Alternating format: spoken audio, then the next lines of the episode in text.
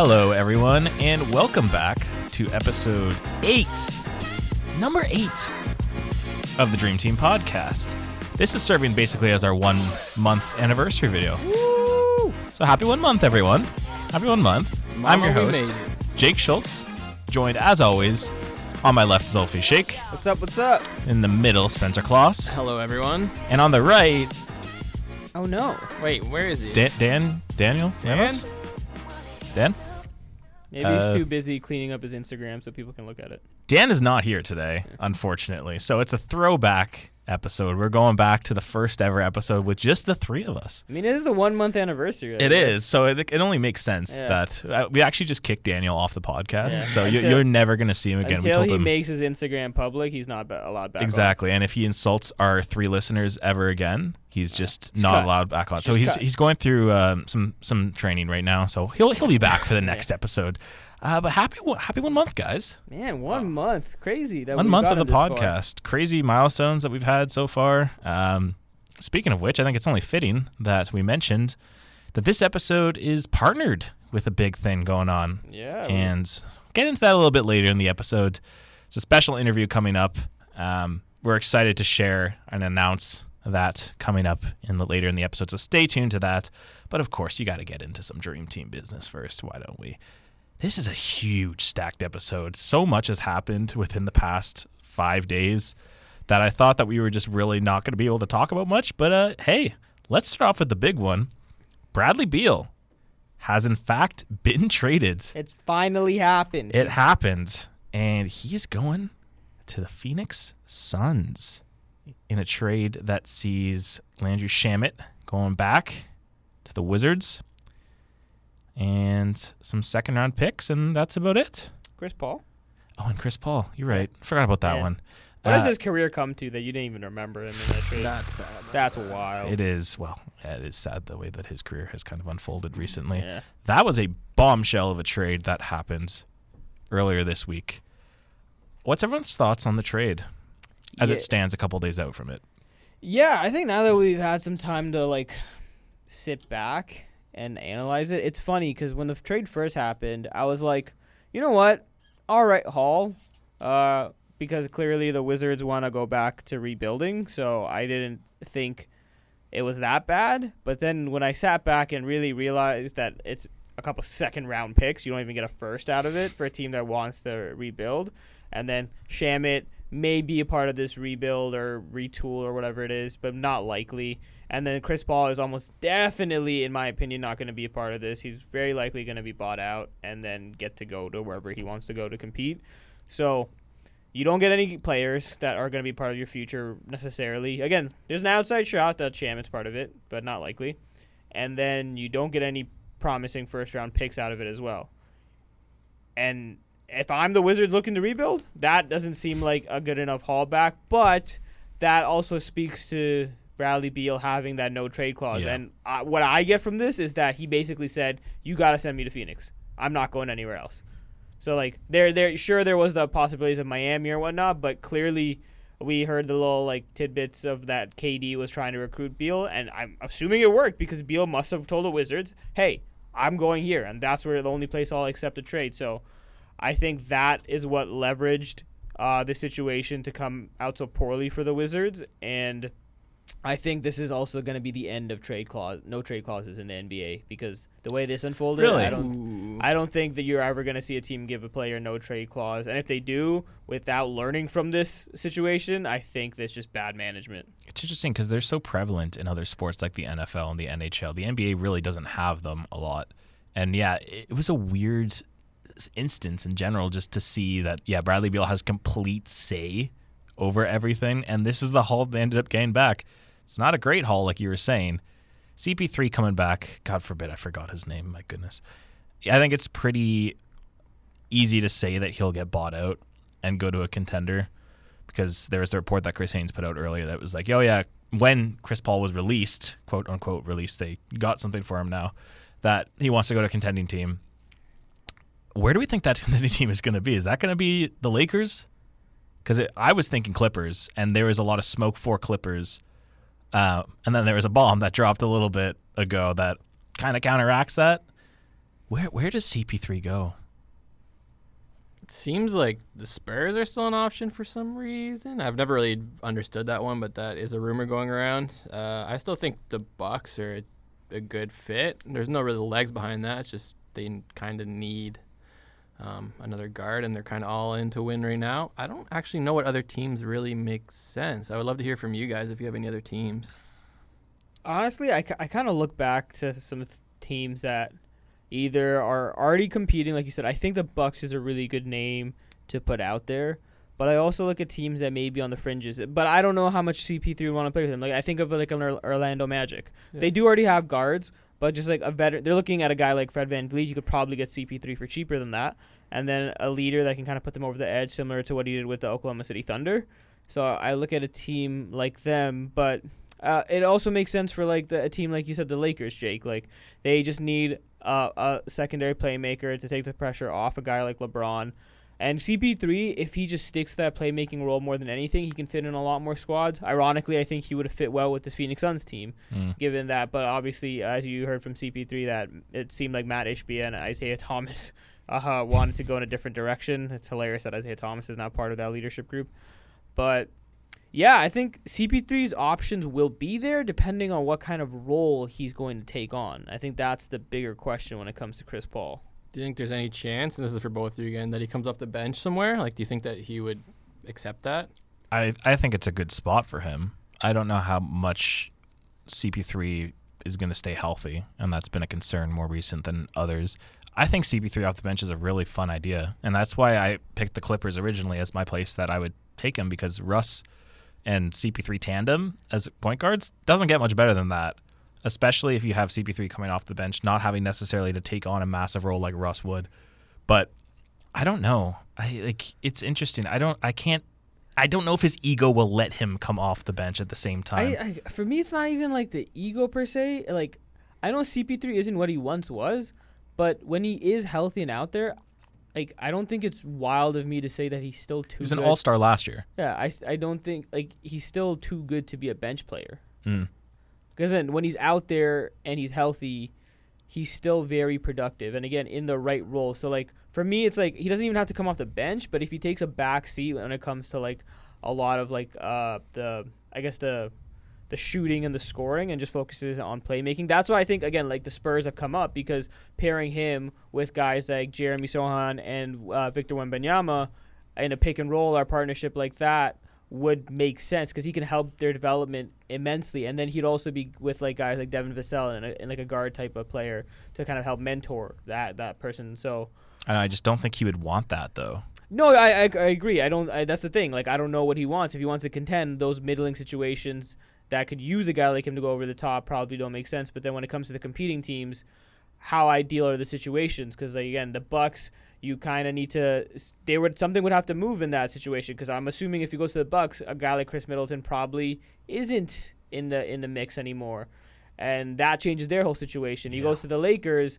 Like yes, you add him there, but then now you have like two star players with injury concerns in Chris Paul and Anthony Davis, and it's not like LeBron has been the most reliable player injury wise in the last couple of years either. So like there's there's gonna be questions. The three of them would be so like it's the same thing with the Clippers too. Like if you had Chris Paul to that team with Kawhi and Paul George, like you're getting an injured core regardless. exactly. So like there's situations, and he can probably fit in a lot of them, but the question is how well will he fit in them, and that I think is what's getting everyone so confused. Seeing as we're Raptors fans, what's your thoughts process on maybe Chris Paul to the Raptors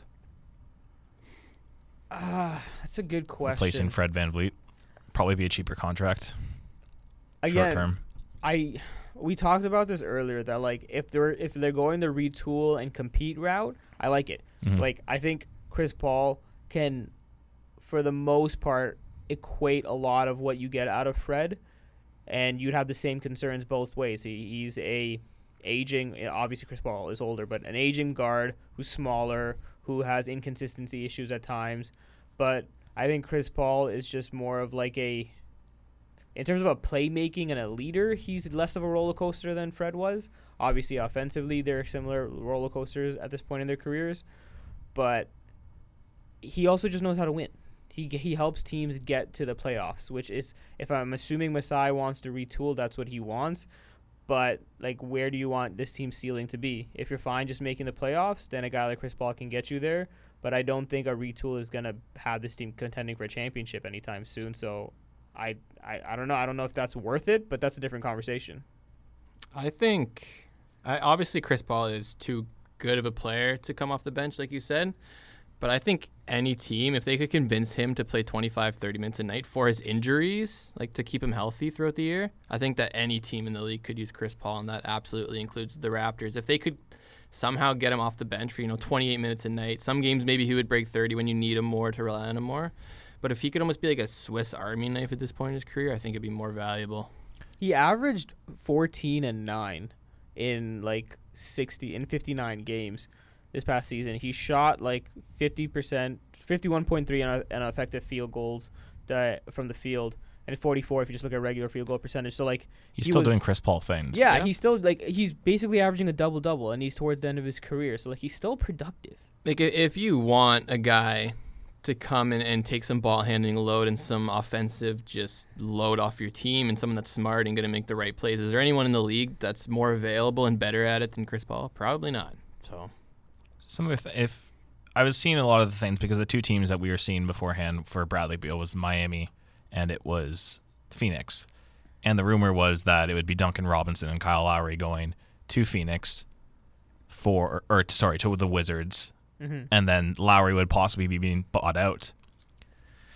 If there is a hypothetical that Lowry is still somehow traded in this offseason and he's bought out, and you have Chris Paul also available, you have both those guys. Who would you want the Raptors to take back? Like, would you want Kyle Lowry back or would you want Chris Paul? Because I think if Kyle Lowry is available, it makes all the sense in the world to have him come off the bench for Toronto. And I think, given how he played in Miami towards the end, where he was willingly coming off the bench throughout the entire postseason run, I could see him doing it in Toronto too. Look, I, I'm as much of a Kyle Lowry lover as anyone else. He's the greatest Raptor of all time. But the the perspective I look at this from is that Kyle is at the point of his career where, in order to be effective, I I think he needs to be around like a very talented and quality team, versus like a guy like Chris Paul. I think he that he can kind of make more out of less, if that makes sense. And I personally don't want Kyle Lowry. I don't think it, his reputation would be tarnished by any means. Obviously, coming back, No. but like I think like I have this like great remembrance of what Kyle Lowry was in Toronto and a legacy of it. And when he comes back, I personally just don't know if he's gonna be even close to the Kyle Lowry that we remember. And like you said, he might, especially coming off the bench. There's a chance. But like even with the Miami Heat, he was almost very rarely available at times, and when he did play, it was a very mixed bag of what Kyle Lowry you got. You got some of those good performances again in the playoffs, which I'm so happy to see. It brings some nostalgia back. But like Kyle Lowry, if he comes back to this team, personally, I want him to come back when I know he's going to be re- ready to retire, and it's like the last swan song, and I don't know if he's there yet. So like Mm. I, I don't want like my thing is like I remember him as the guy, and I don't want that memory to go away by him coming back and it just not working Well, out. his last game as a Raptor was that one game against the Lakers where him and Siakam were just going crazy on LeBron the entire awesome. time, and it was a farewell. It was a, a fitting swan song for Kyle Lowry. Spencer, do you have any thought on that? Um, well, the Raptors, I think their biggest, and you guys can disagree if you want, but I think their biggest issue last year was their half court offense. And I It's part of it. It yeah. was definitely part of Definitely on the offense. It's been an issue for them for a while, even with Kyle Lowry there. and that's what I mean. So I don't know if bringing Kyle at this at this point, like back to Toronto, helps with anything. Obviously, it'd be awesome, and I wouldn't hit, I wouldn't be against it. But I think Chris Paul could come in and actually like help fix some of the problems that the Raptors have. I agree. I would be intrigued with Chris Paul if he is bought out and he is available. I know there's reports of the Wizards saying they're probably going to be trying to get something for Chris Paul, but let's face it, if people know that he's going to be available via buyout, people are going to try to pursue him that way. So I'm not sure if what they'll exactly they'll get. Maybe there'll be a team that'll come in and swoop in and get him. Let's move back to Beal a little bit here because his off his trade is a very interesting spot for the Suns now because the way I see it, a the depth is gone Oh yeah. it is so gone. And B, who the hell is playing defense on this team? Kevin Durant. Currently, yeah, it's so. Uh, That from- is from my, so damning. From my understanding, right now, the Phoenix Suns have five players under contract. It is Kevin Durant. Uh, it, once Bradley Beal gets there officially, it'll be Bradley Beal, be Devin Booker, DeAndre Ayton, who might or may may not be on the move, Throw that last name. and at us. then Cameron Payne. Those are the five players they have on their contract. After that, nobody. Their best defender probably last year, Josh Okogie. Uh, he's not probably not on the team unless they re-sign him. So, in terms of their best defender, yes, currently it is Kevin Durant, and he's a. I think he's an underrated defender. I think he's a better help defender than he is a one-on-one defender. He's Mhm. actually fantastic as a help defender, but this team is like there's nothing there for after the starting lineup. Literally. No. So like I, I don't I don't really know like what the the thought process here is. We just saw a team in we just saw finals where the two teams had amazing depth get there. You had two star players kind of as your core and then you built around them. And like it frustrates me because like Kevin Durant has been part of those formulas where it worked. You had him and Russell Westbrook in OKC those early years, and then you had him and Steph. And yes, you could say Draymond and Klay are bigger than course, but like I think of them as very, very, very good role players, not like stars as part of a, a big whatever. So like, I don't get like this.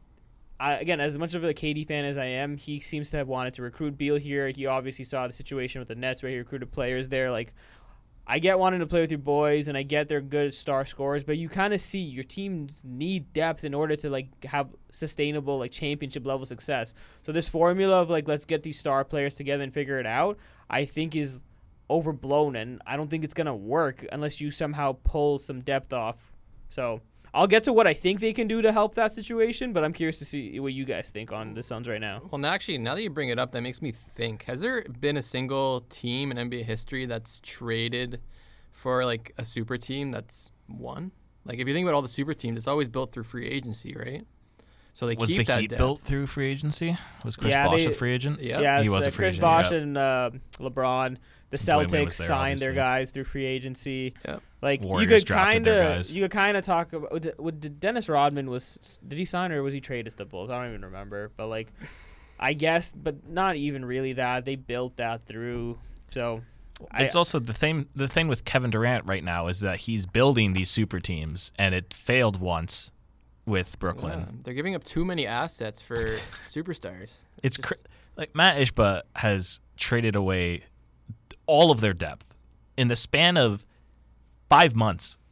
Gone, all of them gone. that mortgage money is spending right now, but I don't know if it's gonna be a good return on investment. Like the offense is like in in theory on paper looking at that that offense is delicious for any Suns fan to watch because as much as Bradley Beal had an off year, he's still Bradley Beal. Yep. We've seen him at heights. I think this puts a lot of pressure off of him. And I think that it allows him to do what he does best, which is be a pure scorer, and he'll help out a lot of that team, especially with Booker and Kevin Durant taking some of the pressure off that as well. But the man, I can't, I just can't get over that they have literally no one. They literally have traded away everyone. Yep. Their entire future is gone, and I understand that you you kind of have to because you already put your chips in the bag when you traded for Kevin Durant at the deadline, right? Like we knew something was going to happen. Like the team didn't win this year, something else was going to happen. The fact that now we're sitting here and talking about yet again another super team with Kevin Durant at the center is kind of just infuriating me at this point. Well, like my thing is like, I, I, I can't even consider this a super team. They're just way too shallow. Like, and I get what you mean. But, get, but like, everyone is labeling it as like a a super big team, right? three, Like a big yeah, three. it's a big three type of thing. But I think like I always harken back to like even like LeBron's quote unquote super teams.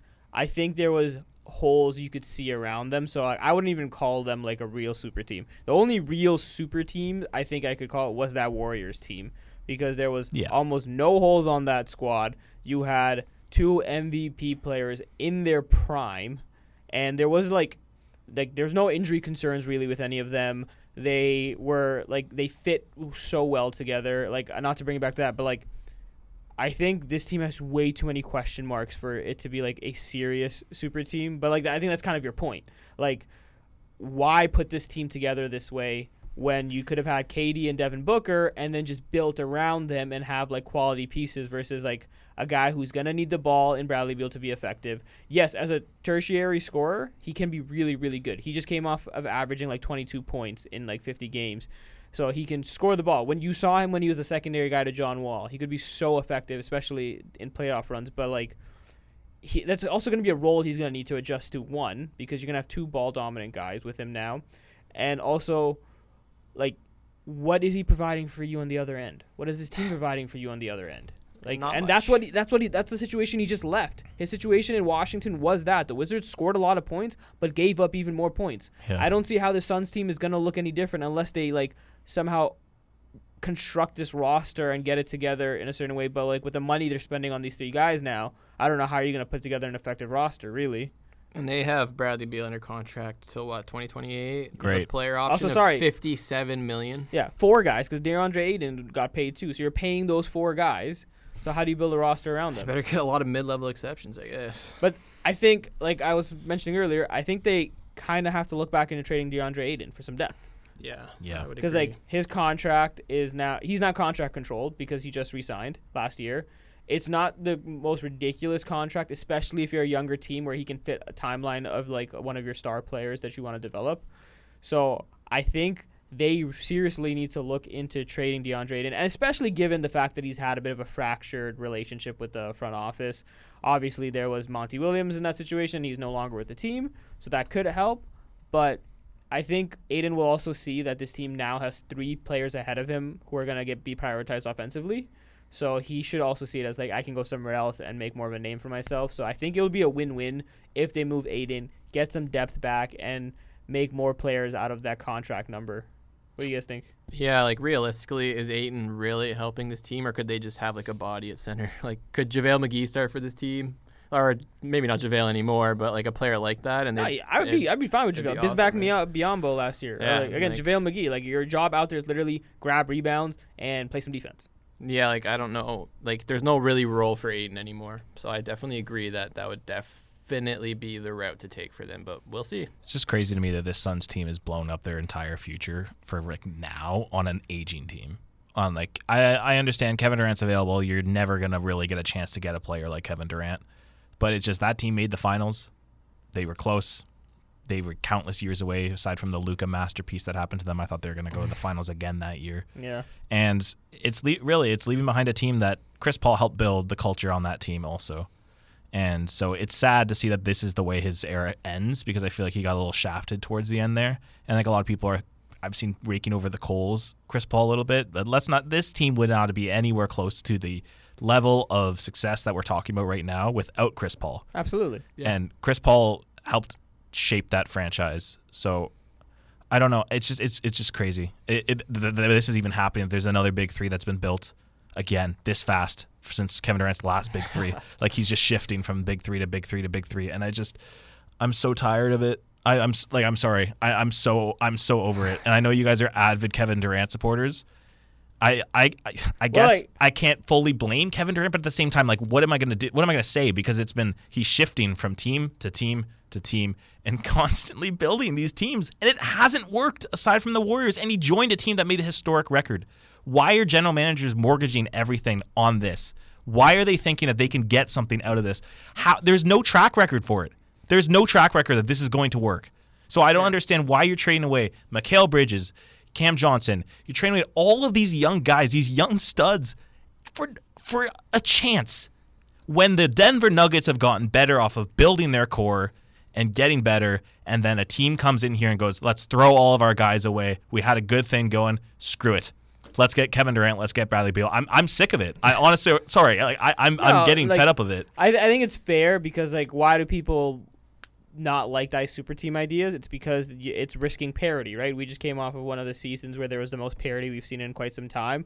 But like again, to counter that a little bit, it's that we've seen it not work twice. So it's really not as simple as like you can make a super team and then uh, the parity's all gone because it, it- again the realest super team ever was the Warriors, and that I understand people's frustration with it. You don't think the Nets were a super team? No, I th- I think like the idea of them being a super team, uh, are labeling them. Sure, it exists, but they had holes like every other team. You had Kyrie Irving and James Harden, both with a bit of an injury track record. So, same with Kevin Durant. Kevin Durant joined that team on the heels of an injury, and then they also didn't have much depth. Their one of their biggest concerns constantly was not having a good big man. They had Jarrett Allen for a bit, who was moved. They had Nic Claxton for a bit, who was moved. You had uh, like you got Spencer Dinwiddie in there for a little bit after who came back with the team, and you thought that could work, but then he was moved. So like they never had any real consistency around those three guys, and like.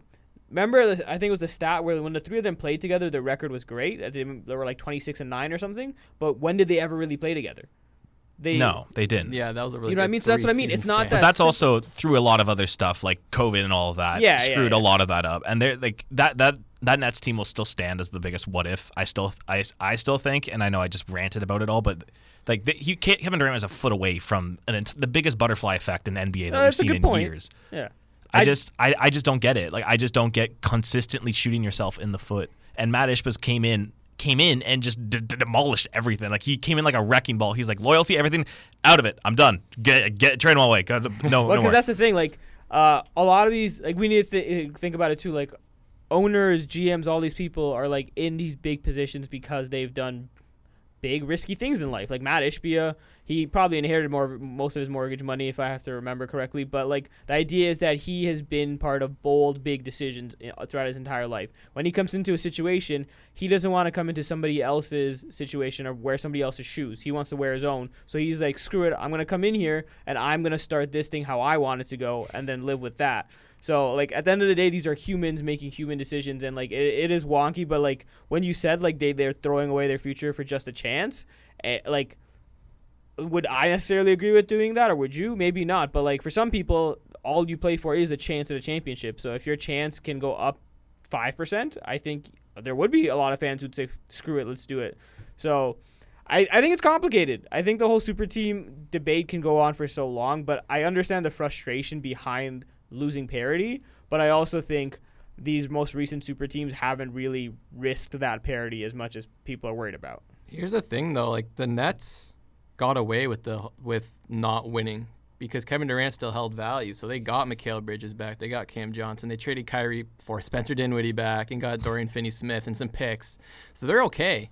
But eventually, you're not going to be able to trade Kevin Durant for a, a Mikal Bridges. Right, like th- if if this all crashes and burns on Phoenix, they're done. Like it's just Devin Booker and who else at that point? Like, his- because yeah, his value will expire. the, yeah, you're gonna have to be like you're with these old expiring contracts. Kevin Durant's turning 36, 35 in September.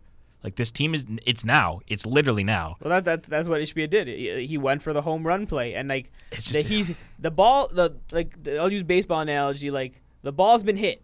Now we got to see if it's gonna get over the fence. Which right now we don't know. so who are you bringing onto this team to try to help that defense out?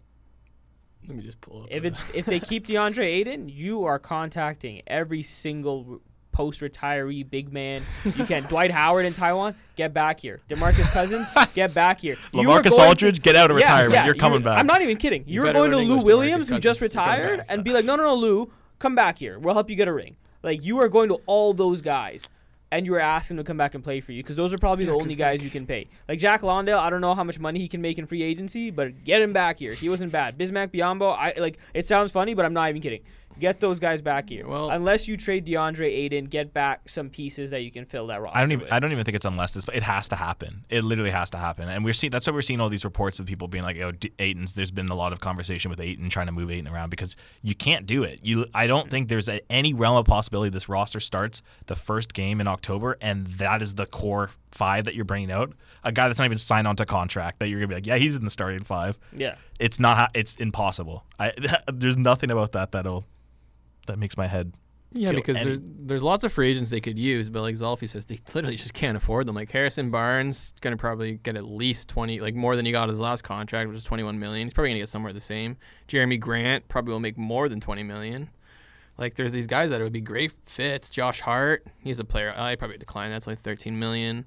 Like Kelly Oubre, but he's not gonna sign for any exceptions It's, or anything. it- so this I don't know. this is bad timing for them too. I don't know the full logistics of the CBA, but with the CBA changing, that aprons on like luxury tax and stuff are also getting a lot more aggressive. Yeah. So like Matt Ishbia can come in with the mortgage money and be like, "Hey, I'm willing to spend," but once you hit those like aprons and the luxury tax, and you're seeing how much you have to spend, it, I don't know if he's gonna be willing to be like, "Screw it, we'll spend as much money as it takes to put a good team around it." When you know you're probably spending like all millions of millions of dollars more than you need to than uh, and the next team out there. Like again, you're going to be looking at a Denver who's doing this with spending a lot less money than you. And then if you're not beating that team while you're spending that much money, I don't know how long like you can like sit with that. And I don't think Matt Ishbia would. So like those like contractual things and the money not working in their favor. The timing of this is, has not worked out well. So like no. again, they need to figure something out, but we don't know what that is. We want to move on from Bradley Beal. We want to move on from the Suns here and talk about the bomb that Shams put out. Was a report that there's a big trade brewing. Three team trade. The Wizards, Celtics, and Clippers are in strong talks on a trade that would send Kristaps Porzingis to Boston, Marcus Morris and draft compensation to Washington, and Malcolm Brogdon to LA. First off, whoa, Yeah, that's a, that. Mike. Your mic's off. I gotta get that mic on. There we go. Now you can hear me again. Yeah, that's as that's much as much of a, a bomb as it gets. Porzingis is with a a, a bomb. rare opt-in and trade. Those don't really happen too too Oh, much he opted anymore. in too. I didn't even. That's what it would be. It would be an opt-in Yeah. and trade. For, Oh, I, I, sal- I for guess so, salaries yeah, and yeah. stuff. You Yeah. can't trade him when he's a The free, free agent. agent, yeah. What are our initial thoughts on this trade? Who benefits from this? This I think this adds more to the fire of the Wizards blowing it up and seeing what happens with that, taking on bad contracts and trying to figure it out. Um, I'll go with my initial thoughts first. Brogdon to LA is really weird from a Boston standpoint. I I've I'm, I've sung Brogdon's flowers for years. I love that guy. I think It's very Con- underrated. I say underrated, but I've had debates with people in our program. He's like, "Oh, he's not underrated. He's perfectly rated." And I'm no. Maybe to some he's people.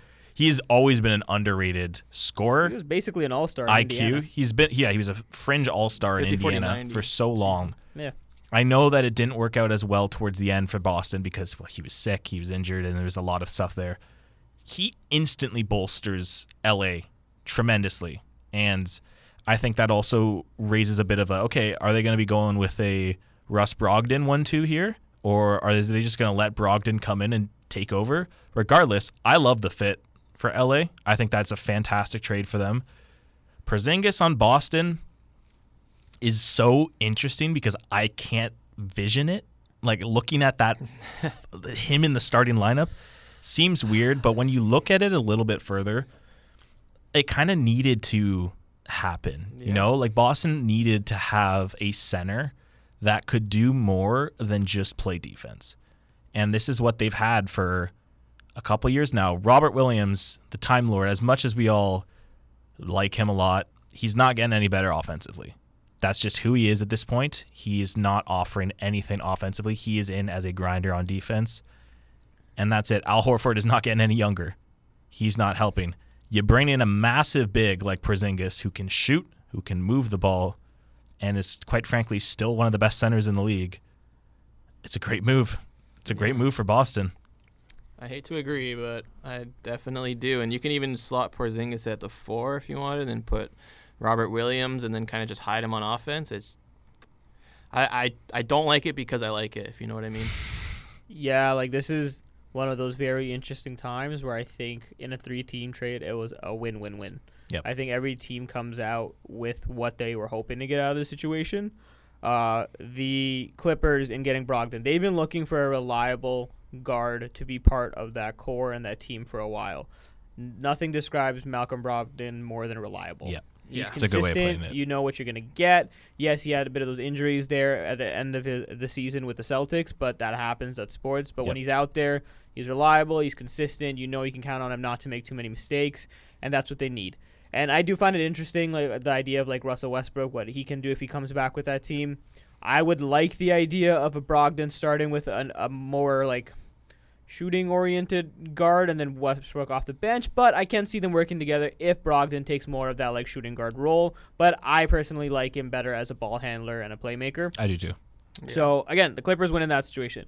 Uh, Wizards clearly blowing it up. They finally got some good tra- uh, Well, hopefully, we don't know with the draft compensation out of it. Marcus Morris is in a contract that's likely staying. And if I'm anybody who's watching this, I am calling them to ask about Kyle Kuzma. He's probably one of the last assets they have left. He I did opt out. He did opt out. Oh, so did he end is- up opting out? Yes, he Yeah. did. It was only 13 million, I think, Yeah. and Kuzma's going to get a bag. Okay, there you go. He's so, So he's, he's gone. gone. He's gone. He's getting he's getting a bag from another team.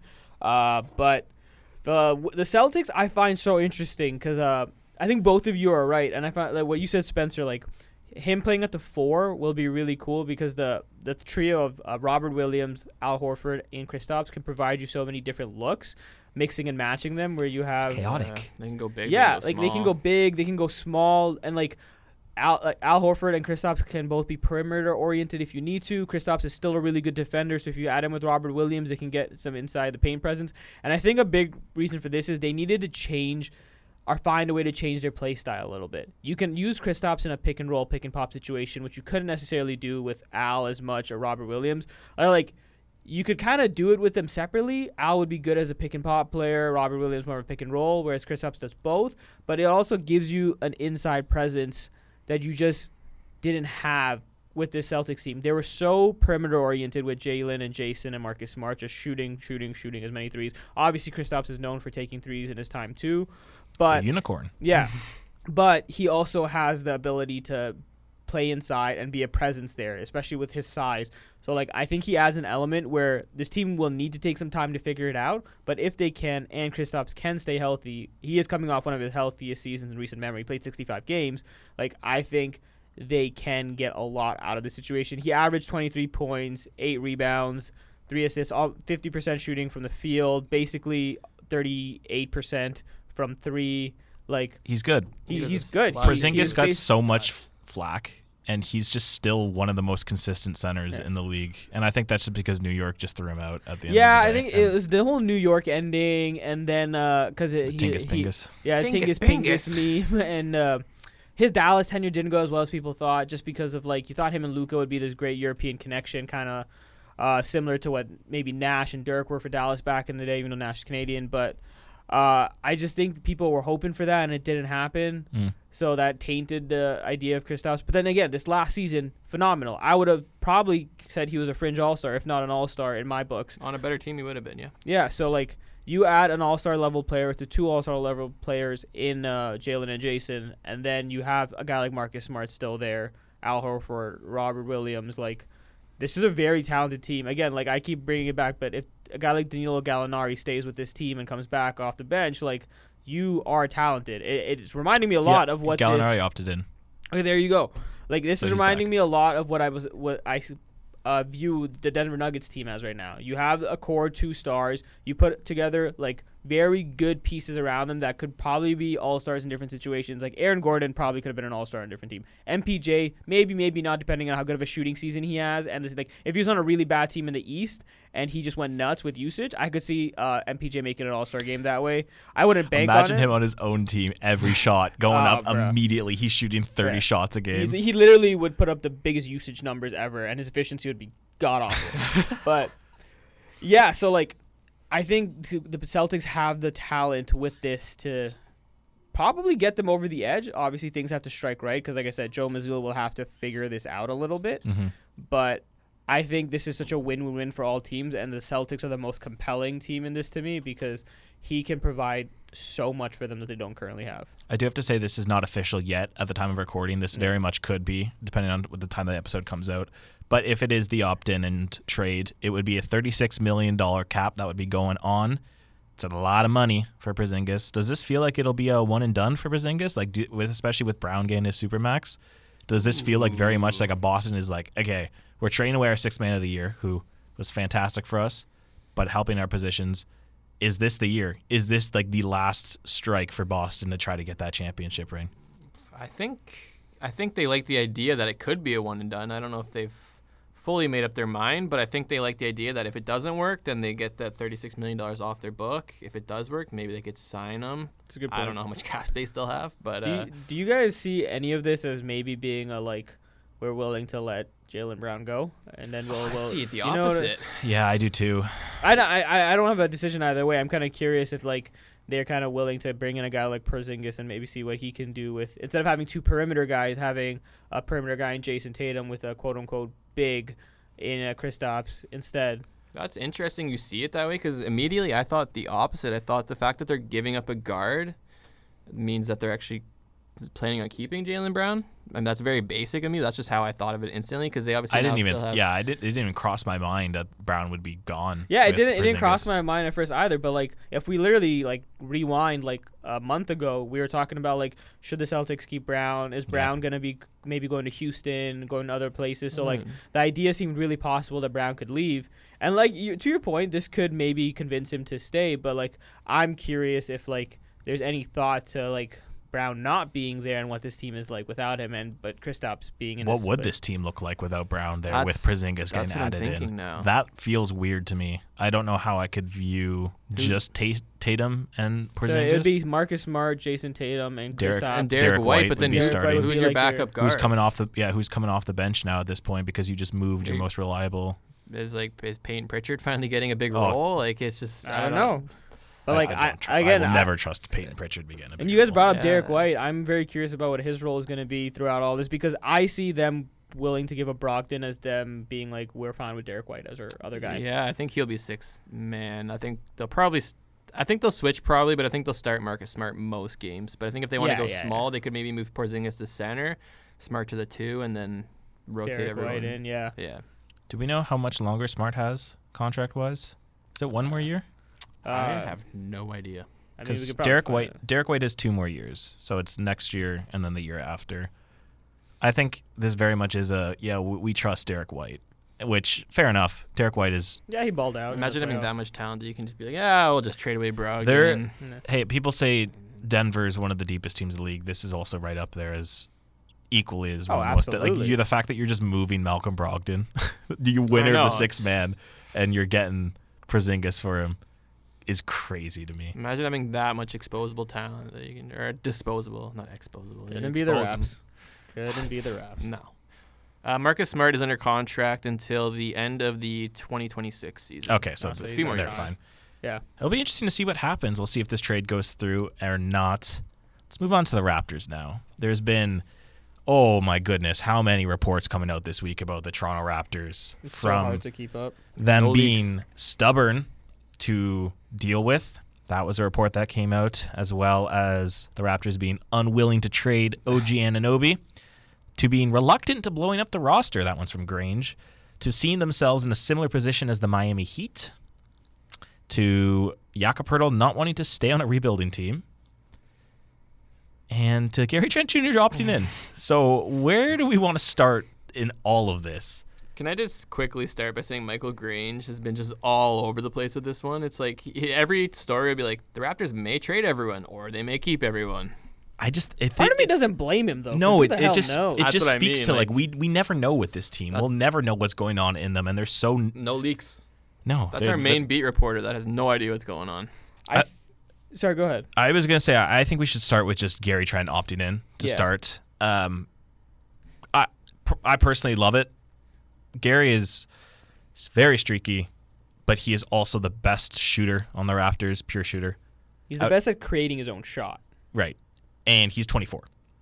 His opt in gives him $18.3 million on the books this year, but there is also reports with his opt in that him and the Raptors are working on a longer term contract to keep him in Toronto, which is exciting. You know what? In just regular terms, seeing a player that's not European coming to the Raptors and wanting to stay, it's kind of nice. It doesn't have like it doesn't happen We've often. been kind of spoiled by the last couple of years of Masai making deals and the Kawhi stuff, and uh, even like Kyle and Demar. That we forgot that it's way more common that players don't stay with Toronto. So for a player to pick Toronto and want to stay here, it, you're right. It is a good feeling. it was feeling like the Norman Powell trade wouldn't necessarily be a win. And th- I know the long history of that trade going all the way back to Greivis Vasquez um, and getting OG Anunoby and basically now Gary Trent for those. It's nice to see. I'm excited that Gary is back. I think under a new coach is the most interesting prospect of that. And I think that's partially part of the reason Gary probably wanted to stay because he didn't have as good of a year.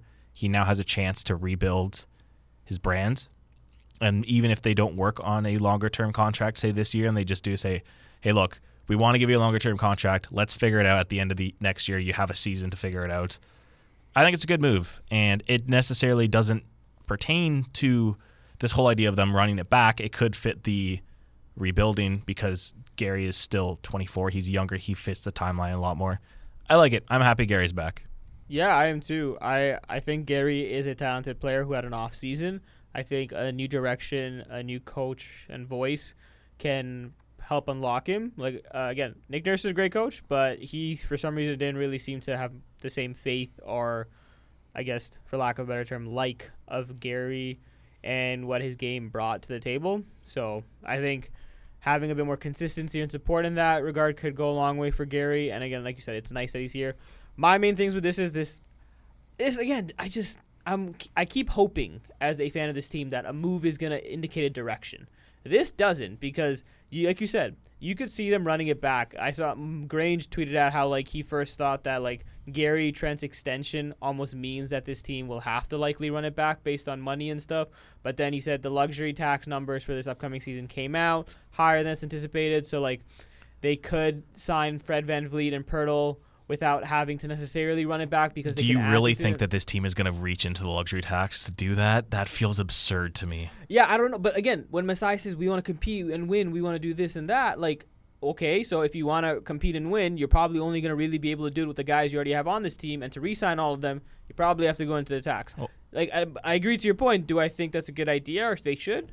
Probably not. That feeds to similar to the report of them wanting reluctant to blow up the roster, and that yeah. just yeah we we don't know. We literally have no idea what direction they're still going. And like Gary, like I said, to, to my original point, like he could be part of that retool and right. like run it back, but also he could be very likely part of the rebuild.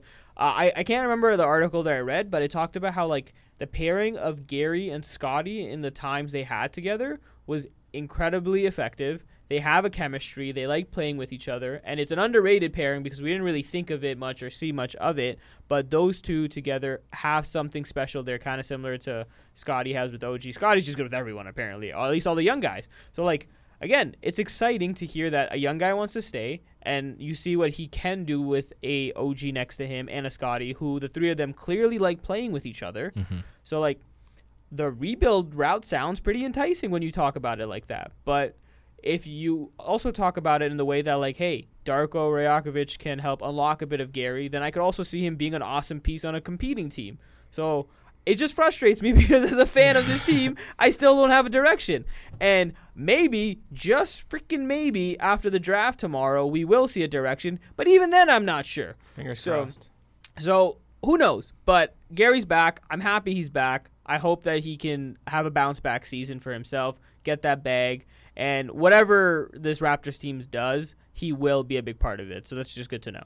I just want to. I, I I got thrown through a blender here, guys. I was looking up Gary Trent Jr. I was trying to find his dog's names. I remember there was something that like he named his he named his dog after uh, something to do with Toronto, and I couldn't remember exactly what the name was. So I was looking it up. he it's I, this is the second sentence of his Wikipedia. It absolutely threw me off. He has three brothers named Garrison, Grayson, and Graydon. What? Why? Get, so you know how long it took me to realize that that wasn't Grayson and Grayson twice. I was like, does this guy have two brothers named Gar- Garrison? Garrison. That's not a name. Garrison, Grayson, and Graydon. Gar- Garrison is not a name. Gary Trent Sr. named his children Gary, Gary. Trent Jr., Garrison, Garrison. That can't. Can, can you, are you sure like someone one? didn't just edit that? I I don't wait, know. Wait, wait, wait. What's the last one? Graydon. So, so he went Grayson, Graydon, and Garrison. And, and Gary. Gary. what Why? So I did not find his dog's name, but I that threw me through. I had to read that so many times to realize I'm like, there's no way he named his both his sons Grayson. So it took me a while to realize it was he switched the R and the A. Also, do you guys remember back in February when um, the KFC did that like outdoor court, and then Gary showed up for an appearance. Yeah. All I'm saying is, if you show up to play basketball in the middle of winter in Canada, you're probably liking the place and you're staying. Well, that was so, like the, I don't think he would have done that if he wasn't gonna come back. That was the point I was trying to facilitate by finding his dog's name. is that there was rumors that instead he was, of just shaming his family's names. it's I, it's, I don't Garrison. think shaming. I think it's just the most bizarre. It is ever. very bizarre. But Garrison, they, Grayson, and Graydon. There, and there, Gary.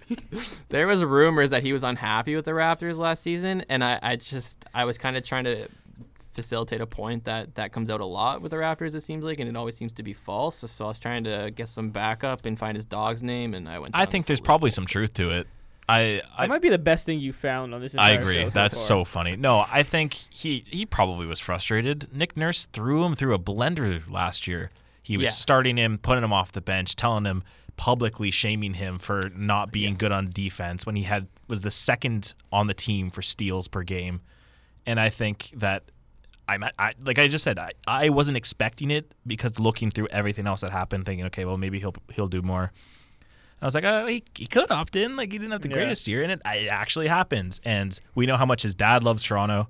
We know how much when he came here in his first season, he talked about how much he's so so excited to come to Toronto. And after the season, it's like, oh, the fans are amazing. I love it here, and it's just nice to see. Yeah, your point Yeah. reminded me uh, about how you said like how he was relegated to the bench a couple times and came back. He has made it a, a very like public point that he wants to be a starter in this league. Yes, So that is something that's going to be interesting to navigate in all of this. Is can he continue on that trajectory? When he came to Toronto, I think in that trade, I think he had an idea that he was going to be able to be a starter, and I see him very similar in, Norman Powell, as in like he can be a starter, but he has to show that he can be productive when he doesn't just have the ball in his hands. So I need to see that development from him, and I think that is going to be a factor in all of this. I don't know if it's been like a conversation with the front office where they've said you get to be a starter this season, or if the Rajakovic thinks that Gary can be a starter on his team. But like, I think we can all agree Gary off the bench and Gary as a starter are two very different players, or very Yeah. different impacts on this team. I don't want to see Gary on the bench again. I want to see him back on the starting lineup. I think he's his most productive in the starting lineup. It's the same thing with Norm. Yeah. Norm, Norm was n- not nearly as productive as the bench when he come was starting, especially it- during that Tampa yeah, year. He was so good. Because when you're coming off the bench like that, your minutes are more sporadic. You can't get into the rhythm the same way. And guys like Norm and now Gary need that rhythm and they, they need that confidence. Like when you see Gary confident, he takes some tough, tough shots, but you're fine with it because he'll make a lot of them with that confidence. When he's not confident, he's not playing the same way. He's like settling on different kinds of shots and stuff, and like he loses that juice that you need out of a guy like well, his that. confidence was shot towards the end of the year last year. His play-in game, he shot Oh, point one four three. can't bring in that playing game. I don't want to forget He it. He played 17 minutes and he scored two points. Like that's he, he his confidence was shot by the end of the year, and partially that is Nick Nurse. That's my only problem with Nick Nurse. So I'm excited to see his vision moving forward with this Raptors team. I'm happy he's here, and uh, that's a positive in the offseason so far. Yay! for him to be willing to come back after the way the season ended and all that stuff says how much, like you said, Spencer, like how much he's really into th- this team and into what this team can be. So positives, man. That's- Finally, something positive. That's one free agent down. Two more, still question marks around Fred VanVleet, whether he will be coming back or not. The other one, Jakob Poeltl, doesn't want to go on a rebuilding team. That one is from Jonathan Givony. So it is a legit reporter there. Oof. That is that is scary. Not scary. It's worrisome. It's scary if they lose him Yeah. and they lost their first round pick for that. It's scary. It's and then the really Raptors are back again happens. with the no center thing. Yeah. Does it? Does Gary opting in indicate that Fred might be leaving though? Because like Zolfi said, like he could have easily just opted out and probably got a one-year deal for 15 million. I think somewhere. Gary opting in is pushing this. Like it's literally going to be pushing the front office to do something, because now they're going to actually have to think. Okay, well, like we we now there's money aspects to it because maybe they weren't even sure that Gary was going to opt in or not, and now that you have Gary opting in, are you like I was mentioning before? Are you really going into the luxury tax to pay Fred VanVleet and Jakob Poeltl? Like I I don't see it. I won't rule it out because it's always a possibility. I would like them to keep Jakob, but at the same time, this is this is seemingly like they're forcing the direction of the yeah they're just gonna be running it back again next year. Well, like yeah, like you to your point, like you'd like to keep Jakob, but if Jakob doesn't want to be on a rebuilding team, at the end of the day, the Raptors really don't have any control in that situation, other than trying to Keep re- keep a good team around him. Because if there's any indications the Raptors go the other way, well then uh, Poeltl's gone. He's just going to sign with another team, and then you've lost your first round draft pick for nothing. It's part of it too. If they just trade Siakam away, who's his best friend, Yeah, that's that's that he- that like- feels like a he just might be okay. Bye. Yeah, like the dominoes will, will fall do like really quickly in any of those situations. The only realistic way that Jakob, in my mind, can stay is if uh, they put a contending team around him and they retool, which again some people will like, some will not. or they tell him we're gonna go in a different direction, rebuild and get younger. Uh, we're gonna trade your best friend away, but hey, we'll give you a crap ton of money to stay and be a part of this, so we don't look like idiots for trading uh, a first round pick for you. And like, hey, maybe he takes it. I won't blame a guy for taking a lot of money, but it sounds like he doesn't care as much about the money as he does winning. And if that's the case, the Well, only realistic spent way he'll stay years with it. rotting yeah. in San Antonio. Yeah, the only it makes realistic way he'll stay with the, the Raptors, then, in my like perspective, is that they need to put a good team around him, or at least a contending team. So that would signal rebuild, then, right? I don't know. Do you, do you guys like? I I need to, retool, sorry. I need to ask an honest question here because I just I've been thinking about it. If you if you run the lineup of um, Gary, like you get rid of Fred and then you put Gary in the starting lineup, and you run that lineup all season, or you keep Fred. How many more wins do you think the team gets with Fred at the starting point guard rather than having Gary in the starting lineup? And So the Raptors would just be point guardless. like, well, like just Or you just have- starting like just literally so it'd be Scotty, Siakam, OG. They might have a point guard, but just like Yeah, for example, Gary. like if they trade Fred, do you think they lose that many wins next season? I mean, or not trade Fred, but just lose him. They might just lose him.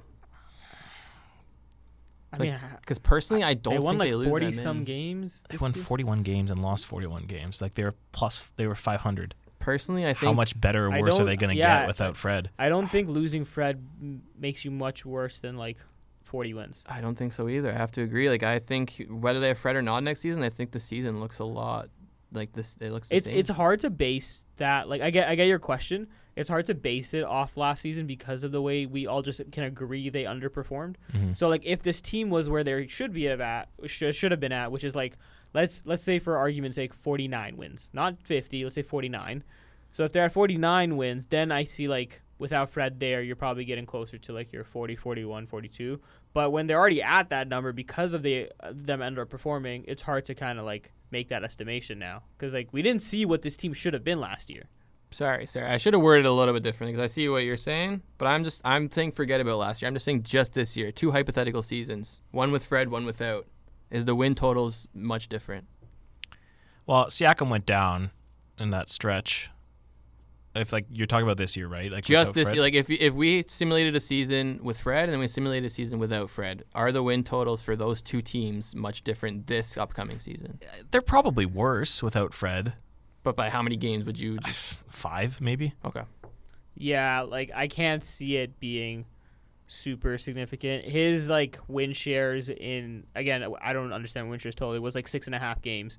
So let's say if you lose six less games, how different is it really? Like you're probably a, They don't have a the bigger lot. Yeah, Play-in loss, which Yeah. could have saved my mental health a little bit. And got us a better draft pick. yeah. So like you would be a a better lottery team, I guess, without Fred. But th- that that's going on a lot of things because uh, Scotty Barnes' role would be bigger and his development would go further. And what would that mean? Could he make up for those losses and uh, whatnot? So I don't know. There's a lot of question marks. But I again to your original question, losing Fred would make this team worse. I don't think that's a stretch to say, but I don't think it would be back-breaking per se. The funniest thing would be is that if they kept Fred, they kept Jakob, they go into the luxury tax, get them all, and this team eclipses 50 wins next year. Well, they just run it back with a new It's coach. ridiculous and they how just likely up, that could be. That's also very poss- reasonable. They were one of the better teams post trade deadline once they got Jakob Poeltl. Yeah. It is possible. I know a lot of Raptors fans probably don't want to hear that. It is possible. And I, I get some of the reports that like they're reluctant to blow up their roster because of that, because you don't know. You literally don't know. Now that they have the center, Masai doesn't want to take in that on the chin, the being like, look, we just got you a center. If we blow up now, it feels pointless for the trade to begin with that they got Jakob. Right. And I don't know, it's weird. The scene is some, some a similar position as Miami feels a little weird. I don't- Yeah, I these don't- teams have a lot of similarities in that sense. Like, but like Miami went on this Cinderella run, but if they hadn't have and they got out in the first, then they would have been in It the would have same. been the same situation, right? It's just different because Yeah. in Miami you do have that star star guy in Jimmy Butler, whereas in Toronto you don't really have that. Like Siakam is close in some ways, but you in terms of the final few moments, raising in those situations and stuff like that, it's a little different. But yeah, like I think you raised a good point that like this team could easily win 50 games, and a lot of the the naysayers and detractors would probably disappear. And That's how I fickle think- Toronto fans are. yeah, Yep. it just it just speaks to how quickly we forget. Like two years ago, this team went to the second round, completely overachieved, and then you go have a bad year, and all of a sudden it's like the sky is falling, everything needs to change. But like I kind of see again, I personally would like the idea of going younger. I just think that it's more exciting, but I can very easily see why Masai is like, whoa, like we can we can very easily be at least making the second round, if not going further, if things break our way based on this talent, because we could win over 50 games, and we've kind of seen it already with a bit of this core. So can I just? I just want to like kind of wrap on what I was getting at because you guys built on it perfectly almost without me even saying anything. So you you guys say they could get 50 wins, and Jake said without Fred, they're probably five wins. We're- use five wins for argument because Jake said it. So without Fred, they're You're putting my name on that. no, no, but no, it's it's it's just hear me out. It's Yeah. so with Fred, let's say they get 50 wins. Okay. Without him, they get 45. Right. Why not just like? I, I mean I don't want to really sign Fred for 100 million because three years from now it's gonna bite us in the ass. But like next year, why not? Like if you're gonna if you're not gonna trade everyone and blow it up and like Zolfi says, go super young and exciting where you can watch and they can lose by 20 and you can still be excited. Like might as well just go all in. It's your point. It- Like, that echoes my comments from last episode that like I want to I wouldn't mind seeing Fred with a new coach. I wouldn't mind just seeing the team see what happens. And if it doesn't work next year by say the trade deadline, it's the same stuff is happening, then you blow it up. Then you just go, okay, like it, it's done like at this point. Trade Siakam mid, mid deadline. It's looking more and more like Siakam and OG are just not going to get moved. Yeah. Especially the report that OG they're unwilling to trade OG. Makes sense timeline wise if you're going younger and retooling. Makes sense current wise if you're trying to compete. Let's move from one team to the other team that doesn't know what the hell they're doing as well. The Portland Trailblazers. There's reports by Chris Mannix that they are unwilling to give up that third pick there.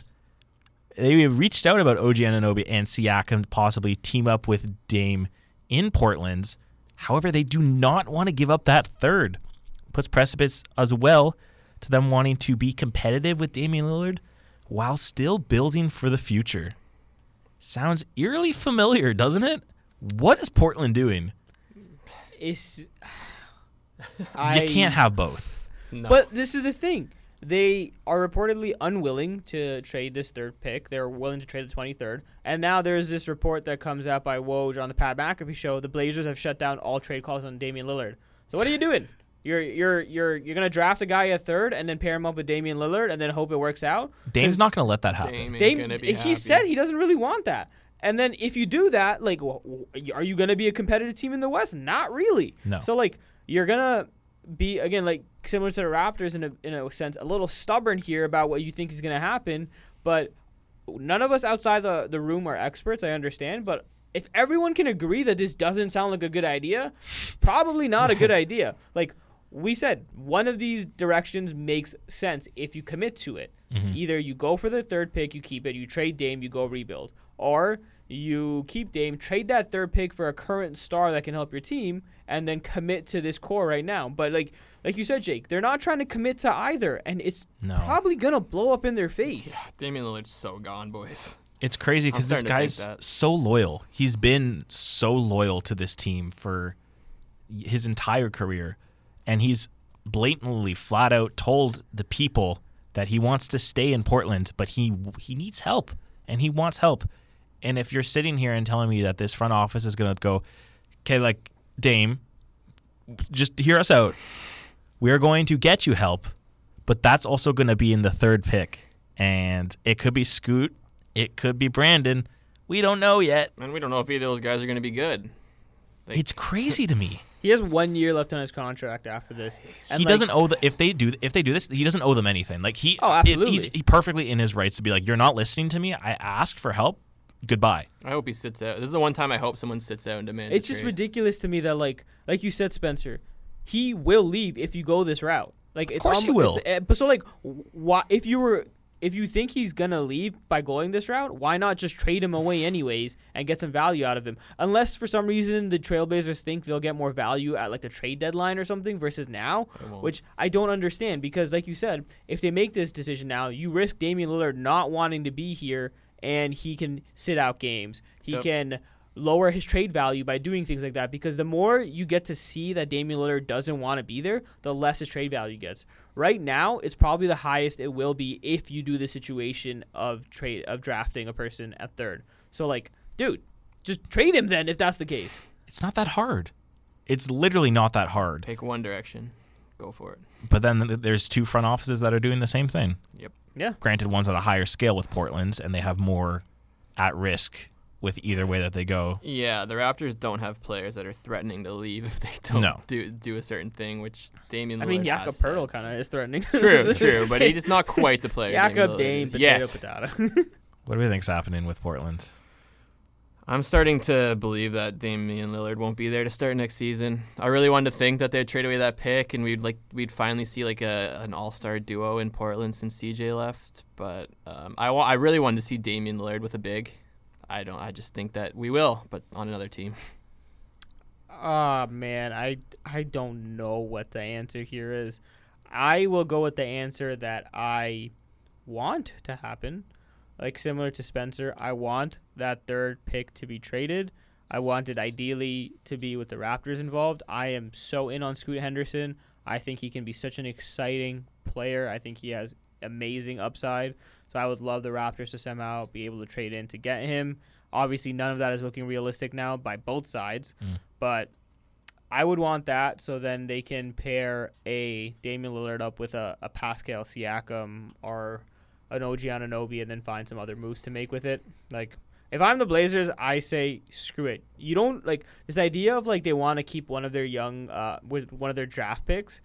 Doesn't make sense to me because it's like that whole like you're playing both sides thing. Like you have Shaedon Sharpe, you have Anthony Simons, okay? So trade your third pick, trade your 23rd pick, get in guys into this roster that are going to help right now. You get a Pascal Siakam for that third. I don't even know what type of player you'll get for the 23rd pick, but like when you're seeing Zion's name getting thrown out there too, that he's available. Like, Yeah. what? Why is it that so difficult? If you're hearing that Zion Williamson is available, go get him. yeah, Go help him. Like, go. It, it to me, it seems asinine that this is even a conversation that to the trade deadline.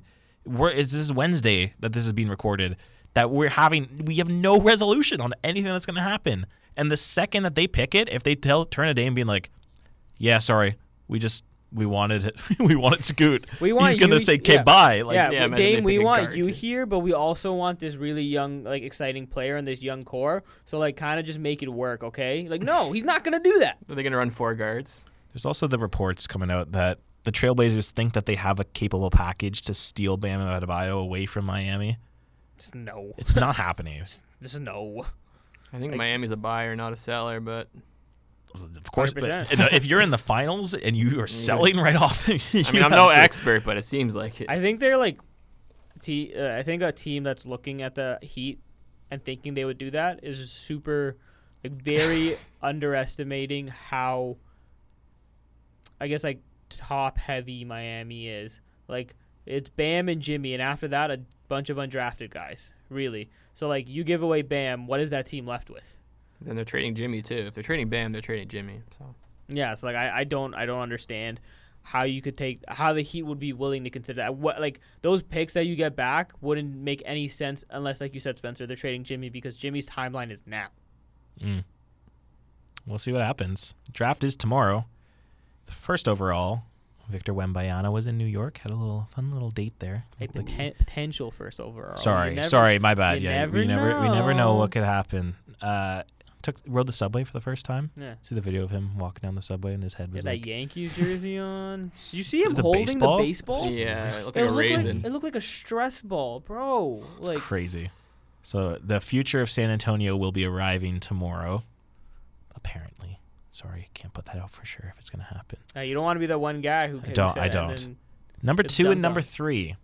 There was reports that the second pick is going to be Brandon Miller yes. and that the Charlotte Hornets have zeroed in on him. The fun little one that I'm going to throw in here. Michael Jordan has the final say. So who knows?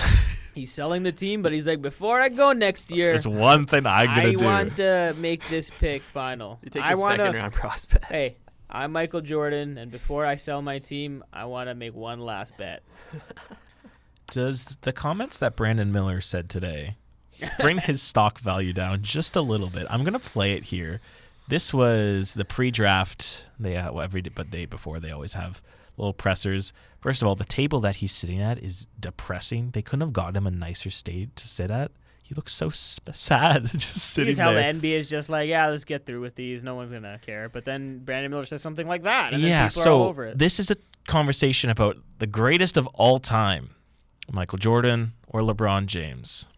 Brandon Miller says option C. says you're wearing black and red at the draft, right? Jordan wore black and red as a member of the Bulls. Here's my question, unrelated to that. You're young. Older people, young people often have this LeBron and Michael conversation. I'm not going to ask you who's the greatest because that's old. But because you've been in Michael's presence and because you grew up liking LeBron, as a young person, do you feel like that conversation is just overdone? No, because I, I actually don't uh, think LeBron is, you know, the go to basketball. I think my go to basketball is Paul George. You know, I always grew up watching him, so it's never just LeBron. That's it. what? My goat is an interesting Yeah, way to say I- I'm- favorite player. I'm glad. I think that's what he meant. Yeah, I'm glad he at least said my to preface that. But also, one, what a setup for that question. That's Yeah. crazy. that was But very also, long. like he asked him, like, "Hey, what do you think about that conversation of uh, MJ versus LeBron?" You could have just said, like, "Yeah, I don't think much of the conversation. I think the goat debate is kind of silly." You were like, "No, but let me tell you about Paul George. Remember that guy who wasn't like even an MVP ever? Like, let me talk about that so guy." out of nowhere too. the guy literally says, "I'm not going to ask you your goat," but he's like, "No, let me Yeah. tell you my goat." Let me tell you Paul about this guy. Like, hey, no knock on Paul George. Paul George is a great player. He is again one of the cooler guys in today's NBA, and I, I kind of see him as like I was telling Spencer, there's like kind of in the Carmelo Anthony light. He's a really good player. Everyone should respect his talent, but should he be anybody's goat? No. I I think So what he funny. meant to say was like my favorite player because the sentence no, but after he literally says my goat. he does, though. but Yeah. the sentence after where he says that's who I love growing up or whatever. It's like okay, so it's your favorite player. My goat, like that was wild. that is wild. Man, I. Do you think this affects his draft stock? I really hope not. I know there's no way it does. I mean, like I see a couple. If, if what happened earlier in the year didn't affect his draft, stock, I- Yeah, I think yeah, we're yeah, okay. yeah, yeah. And that's where It's a, it's a very good point, but let's move past it. Yeah, so that's just a little fun one. Uh, who's going two? Who's going three? Let's go around the, the room. Uh, I am gonna, I'm gonna go with what I think is a sensible thing in the Hornets taking Brandon Miller. I think 'Kay. he'll fit better with uh, LaMelo Ball and that young uh, team, and have a better, not better upside because I think Scoot has a better upside, but the idea of uh, Brandon Miller working with LaMelo Ball will probably happen faster and more seamless than a Scoot LaMelo Ball backcourt. Yeah, I, I actually have to agree. I think that they're going to take Brandon Miller. If I was making the pick, I would probably just still pick Scoot. Oh, same. Um, but I'm not making the pick. Michael Jordan is, and he's probably going to go with the the best available. He seems to like to do that a lot. It's worked out not so great in the past, but uh, I think he's going to do it again tomorrow. It's three for three for me. Brandon Miller's going number two. Now, is the trade happening? Despite everything we said with Portland, are they trading that pick tomorrow, or are they trading it any other day, or is this actually happening?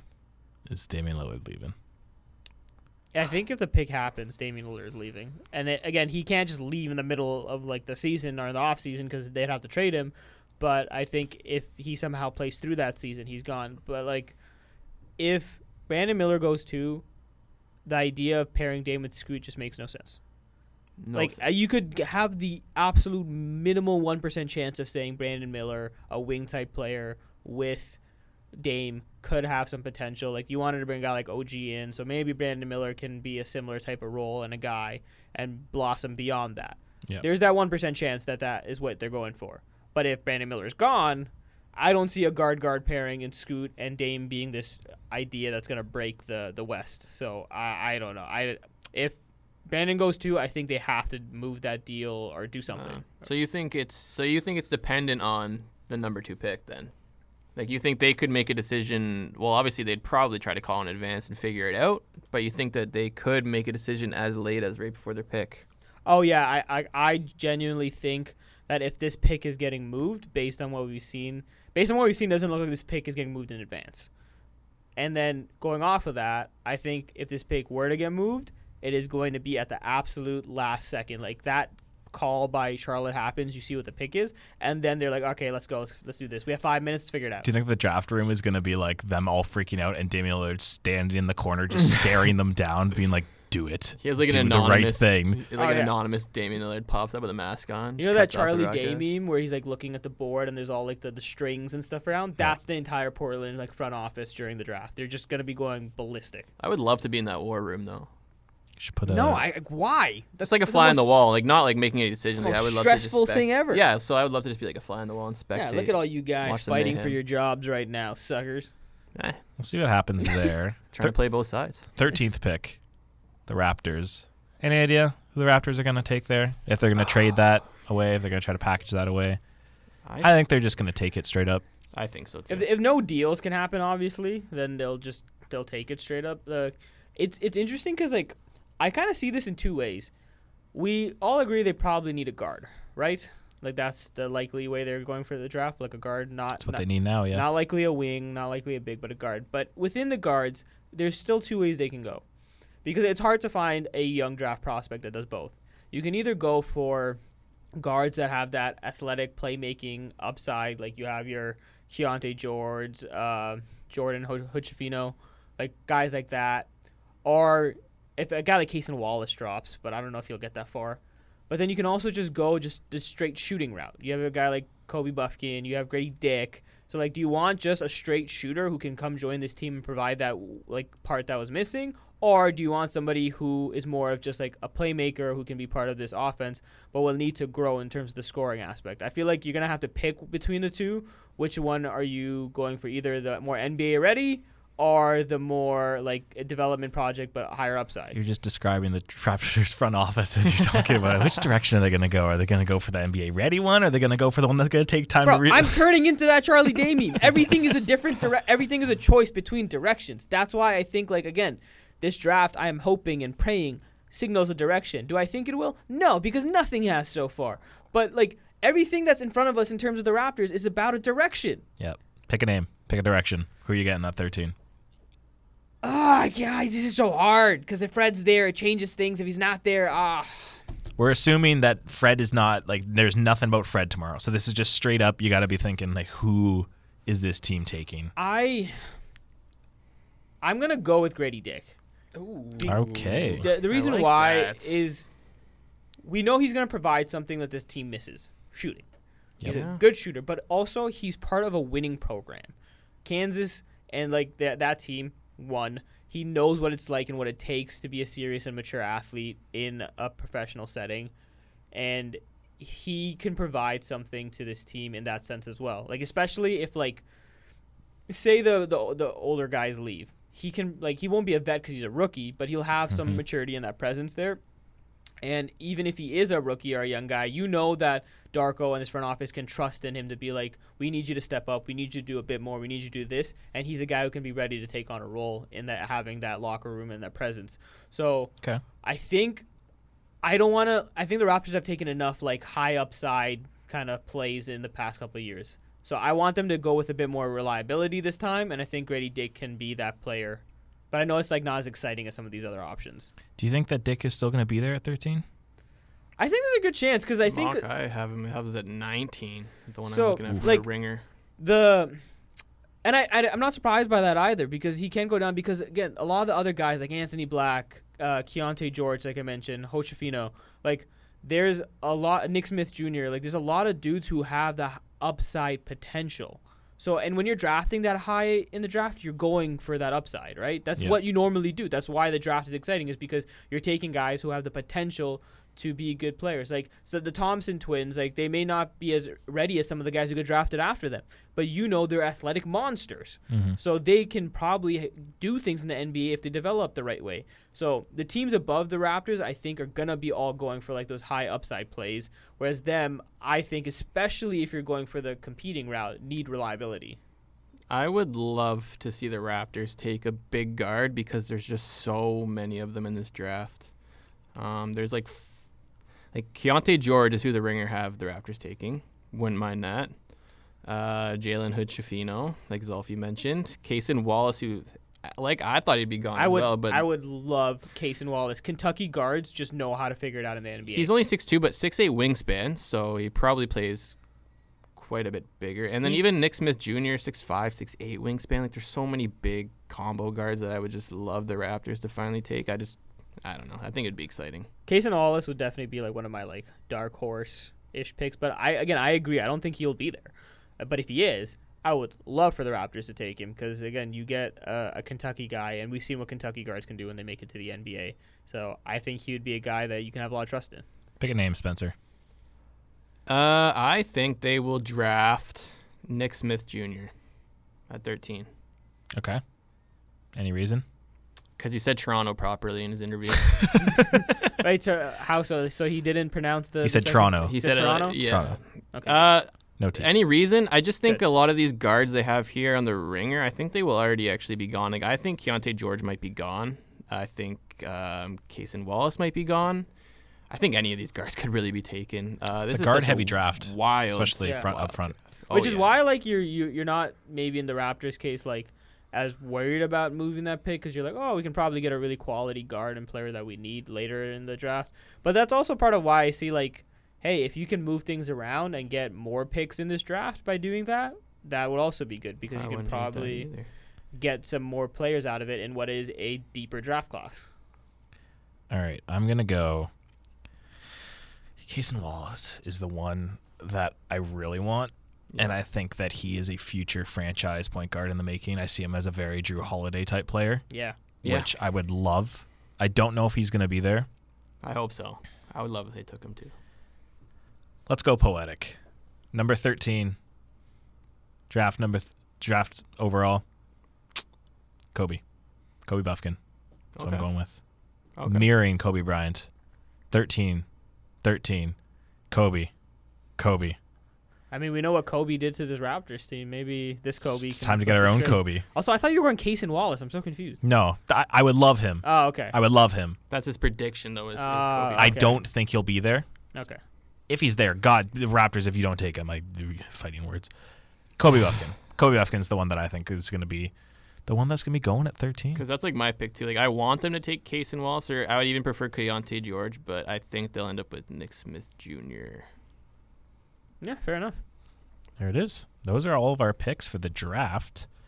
And let's get into this fun stuff. Why don't we get into the surprise? So, Yeah. Zolfi and I can officially unveil that we have partnered up. It is the Wentworth three versus three basketball tournament in Hamilton. The second year it is running, hmm and it has leveled up tremendously. Sponsored by Team Nike. It's time to listen to the interview. Hopefully, you guys enjoy this. Listen, it is a, is a fun interview. It's a great time. I had a great time with this. Learn about everything. Let's go straight into the interview. If you like hoops, be there because we will be there and take a listen. Hello, everyone. Yes, it's still my voice. You're not going crazy. Uh, we are cutting to something extra special here today. Uh, it's me and Zolfi, and we are here to talk with David Finley. He's the founder of the Wentworth 3v3 basketball tournament that is happening in Hamilton in just about a month now on July 29th. Um, kind of just wanted to get talk to you. So everything. First of all, how's it going? Great, man. Great. I'm good. Hoping that you guys are good too. I'm loving what you guys are doing. So can't wait to chop it up with you guys and talk about what we got going on. Thank you, yeah, thank you. you. Appreciate that. First thing here, uh, just kind of wanted to get your thoughts on why you started this event and what the event means to you. Yeah, of course. Um, you know, basketball is always a, a big part of my life as a child. You know, um, I played Blessed Sacrament in HBA and single A rep as a kid. My older brother was the all star. I'm short, man. I never grew tall enough, you know. So my older brother was six two, and and when he when he was like uh, 14 years old. So uh, I watched him play AAA rep and and and in leagues my whole life, and he was always like the MVP of the league. Watching him glide through people, just the way he played, and you know, averaging 20 points a game in in, in house leagues and rep leagues. So it was just awesome watching him evolve as a basketball player. We kind of uh, went down a different path. I I chose music. I'm a I'm I'm a musician at heart, and um, I have my degree in en- uh, entertainment management. So I learned a lot uh, in, in in the music industry about networking and stuff like that. And uh, I threw a basketball event last year because basketball was always important to me, and I know how big basketball is getting in Canada, and I know how much it can give back to youth. I know as a youth, it did a lot for me, and uh, you know, trying to keep me on the right path and and stuff like that. So it really works for the youth, and and just I just want to empower the youth that's the biggest goal that I have is just empower the youth to stay in sports and uh, you know stay away from the streets. So I threw this basketball event last year and it and it went super good. Like it went it went amazing. I didn't expect it to be that like that big. So um, that's what really made me do it again this year. You know, I really wanted to um, take it to the next level and grow and grow and grow and grow after last year's success. It was just absolutely amazing. So that's why we're here. We're here and we're doing it. I love it. And uh, David, you mentioned how this is a big part of it is empowering the youth. There's an 18 plus division, but there's also U15 for kids, and it's free for them to enter, I believe. Yes. So yes. tell me a bit more about like what can people expect out of the tournament? Not just coming to watch it, but also the ones who want to compete. Like, what can they get out of this? Okay, so this is what's happening right now. So we've gotten to a point where we're partnered with Team Nike and we're giving away ten thousand dollars to the winning team of the of the eighteen plus, and we're giving a, a five hundred dollars to the U fifteen Raptors 905 tickets and some other prizes as well. Um, now the players playing, they can expect a good tournament. There's especially in the 18 plus division, we have D1 and pro players playing in the tournament. It's not it's not a, a, a rinky dink tournament. You know what I mean? no offense to the players that are on the come up, you know, keep grinding. uh, but like this is a very seriously uh, high skilled tournament.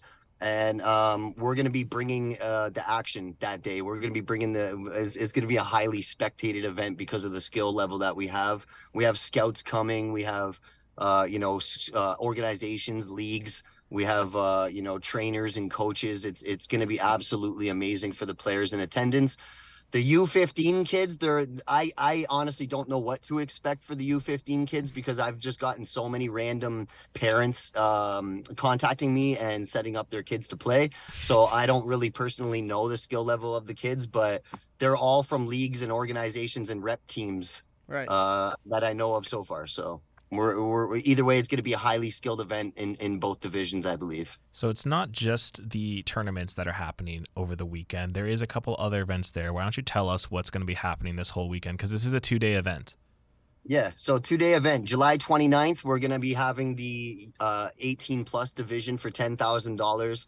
We're also going to be having a slam dunk contest that day as well. That. Yeah, it's going to be absolutely fantastic. The slam dunk contest is is sponsored by Alcatraz Escape Rooms, and uh, you know the prizes that I'm gonna give away for that are absolutely crazy. I got a big framed picture and the MVP original cards of the first game played at um, the first Raptors game played at ACC.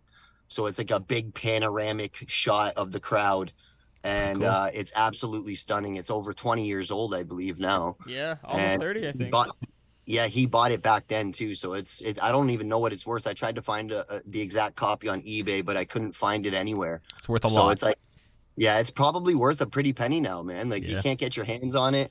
It's got all those nice purple MVP cards of the original lineup of that lineup that year and uh, you know, so it's really cool, man. Vince Carter's in the picture. He's right in the. It's right at tip off. The picture's right at tip off, so you see Vince Carter's jersey. It's really cool. It's a nice picture. Then I also have uh, three jerseys: a Michael Jordan Wizards jersey, I have a LeBron Cavs jersey, and I have a Vince Carter Raptors jersey that I'm going to give to uh, to some people as well. So we got a lot of stuff going on. We got a cool down zone. It's it's sponsored by Tip Top Tents, an 800 square foot tent with water and Guru Energy. Guru Energy drink, as uh, you know, you must know Guru Energy drink if you're writing for the CBL, right? Yes, they, absolutely. They're, they're sponsored with them as well. So they gave us a bunch of energy drinks. We got Red Bull uh, sample team there for the day. We got um, 100 Forge FC tickets to give away. We got four Ticat gold tickets to give away. We got Forge FC setting up a big vendor that day. There's uh 12 vendors, ice cream trucks, food trucks. Uh, you know, we got uh, activities and games for the kids.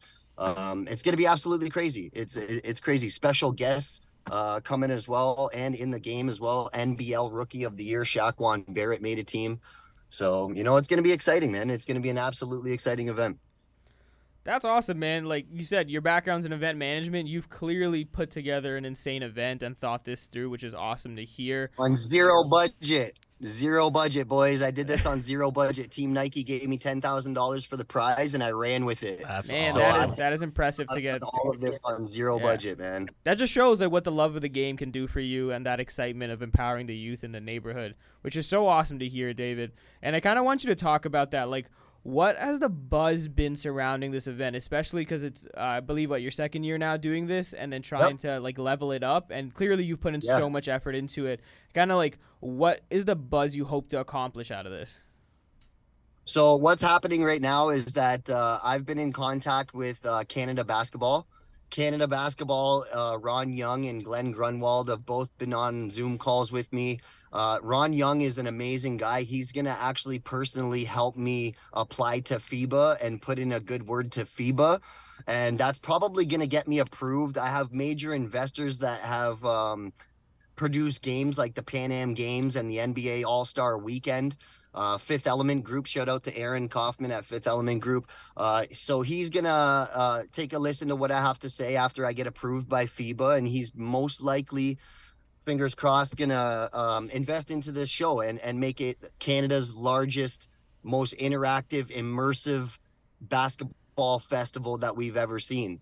And I'm talking, you know, uh, a spectacle that that literally that you have never seen in Canada. I want to make it absolutely amazing. Like, uh, uh, imagine a big networking conference over the weekend, but also a tournament as well. You know what I mean? I want all the basketball people in Canada to get together in one spot and have an amazing tournament for the kids, for the youth. FIBA will actually, uh, the winners from our tournament will actually be able to go to international qualifiers for FIBA three on three as well. So that's a big, big opportunity for all the players and all the people taking part in my turn. Sounds like there's a there's a bit of something for everyone. If you're a real serious Exactly. hooper, you can you can compete and make a name Yeah. for yourself. And if you're there for just an awesome weekend to just get involved in hoops in the country, there's something there for you as well. You've thought this through, man. I gotta I gotta tip my hat to you. Thank you. Th- Thank you. Yeah, Team Nike's giving away the first Team Nike Cup as well. So the trophy's a beautiful trophy, and it's called the Team Nike Cup. And we're going to be crowning the first three on three Team Nike champions. And that's going to lead into the Team Nike three on three FIBA qualifier, which I'm I'm I'm hoping that's that's next year. kind of disappointed that we can't do this. That Yeah. we're, we're not going to be participating in this. This sounds amazing. Speaking of which, we will be Yeah, there. no, it's, it's gonna be fun. It's Yeah. gonna be fun. Yeah, I'm hoping you guys are there anyway, man. Yeah, Yeah. an episode there that day. It's gonna. That's a, that's a, some great content there, guys. Yeah, this is our uh, official announcement that we will actually be at the event. So the four of us will be there. Uh, we will all be hopefully getting a little table there, recording some live footage, trying to get something going, maybe an episode. We, we got to work out the kinks and everything like that. But yeah, we, we will be there. I guess one of the last questions we had for you, David, was just that, uh, like we said, we're obviously going to be there. We're going to be trying to give as much buzz to this tournament as we can. But you also told us how, like, the more the merrier. You want people to be part of this event in terms of just, like, supporting basketball in the country, not just Of as course. fans, as competitors, but even, like, content contributors and stuff. So I just, like, I wanted you to Yep. talk a bit about that, how you want people to be involved. Okay, so um, I have everything planned for this event already. I still have a month to go, you know. So anybody that wants to take part um, as a podcast, as media, we have CHCH News there, Cable 14, a couple media companies that are going to be filming for us and doing photography. So we have that covered. But anybody that wants to shoot episodes for their podcast, anybody that wants to come out and just shoot episodes for content, for basketball content, there is going to be some serious, serious talent there and um, it's going to be great. Uh, The slam dunk contest is always good for content. Things like this is going to make everybody's episodes, you know, uh, go go nuts. So um, anybody in the media world, we're giving you guys a shout out. Come on out. People in the community, this is a free event to come to. Okay, so I can't promise that in the future, especially when we get sanctioned by FIBA. It's probably going to be a ticketed event That's a good point. just because of the, just because of the international exposure that FIBA brings.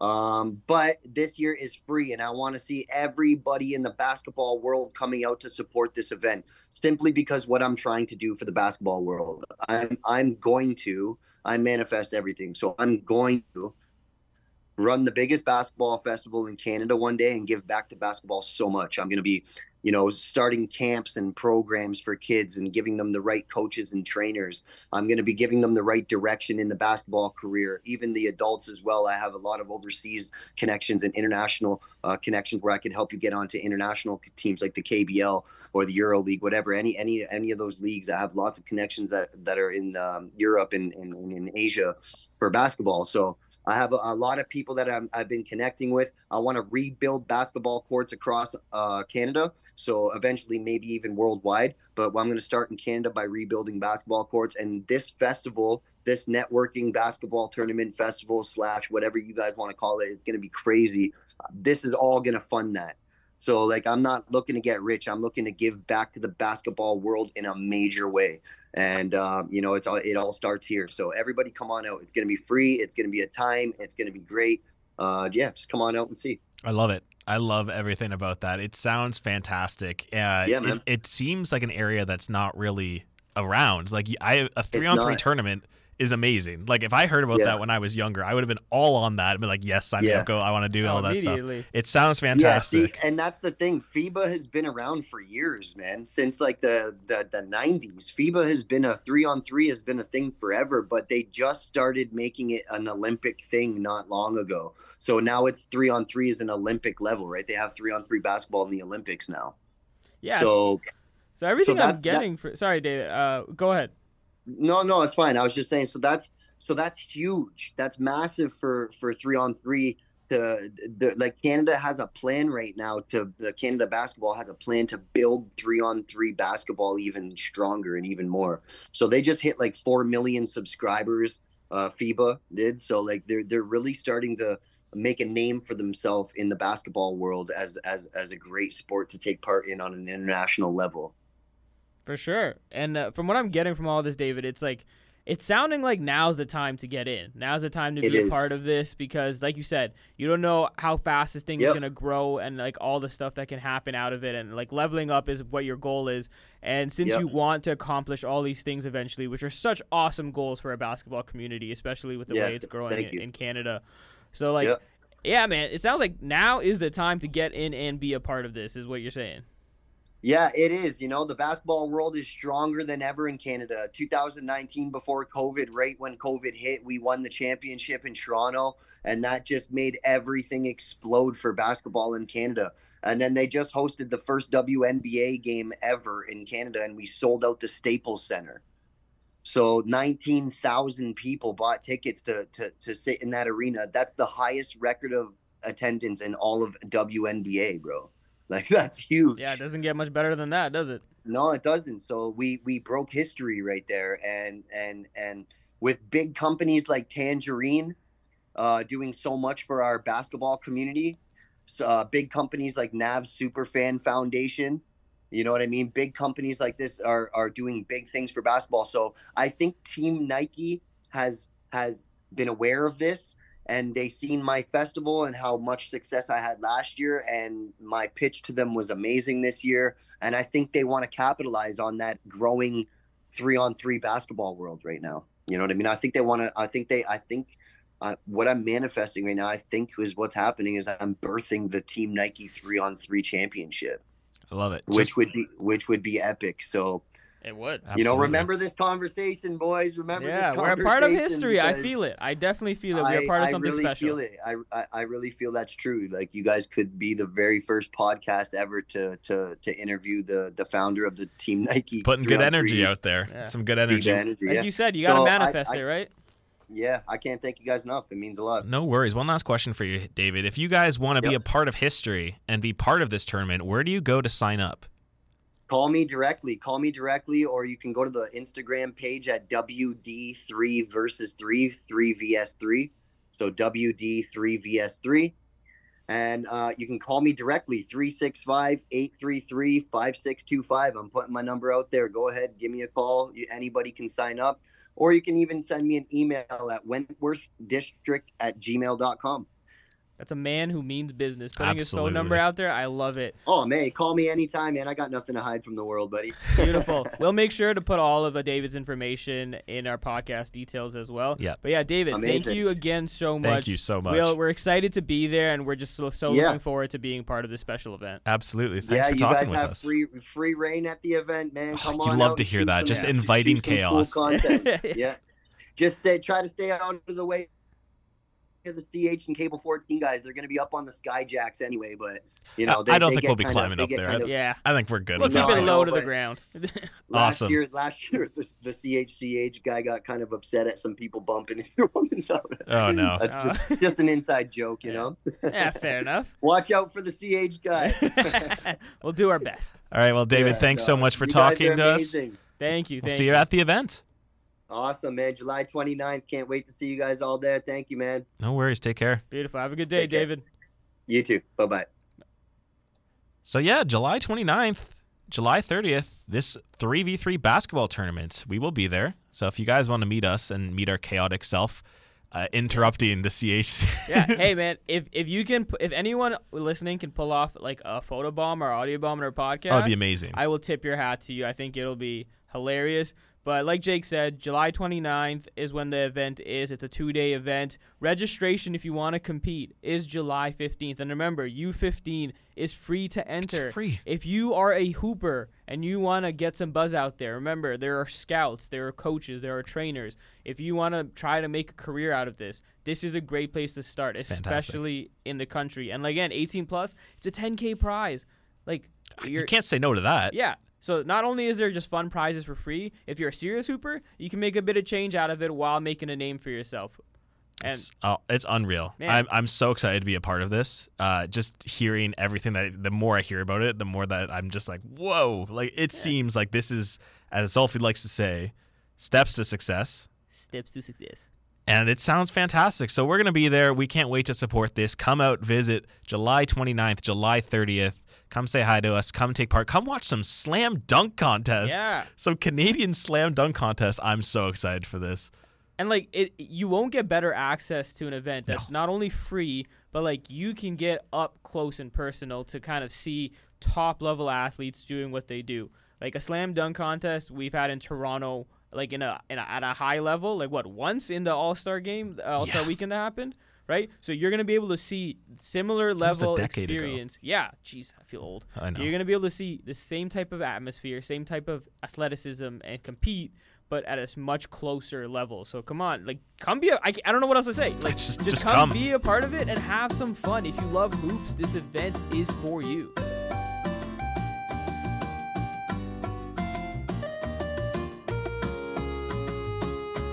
All right.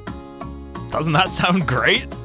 Yeah, Spencer. Oh, I'm so excited. It's going to be so Just fun. over a month away, right? We're Yeah, talking about everything that we can be that. doing here. We got a lot of stuff planned out that we're going to be doing. We're bringing our signature chaos to this event. Oh yeah, we're gonna make it wacky and fun. It's going to be so much fun. I'm so excited to be at this thing. And I can't thank enough David for having us there, for inviting us there, and giving us a platform to just do our own thing. That is insane.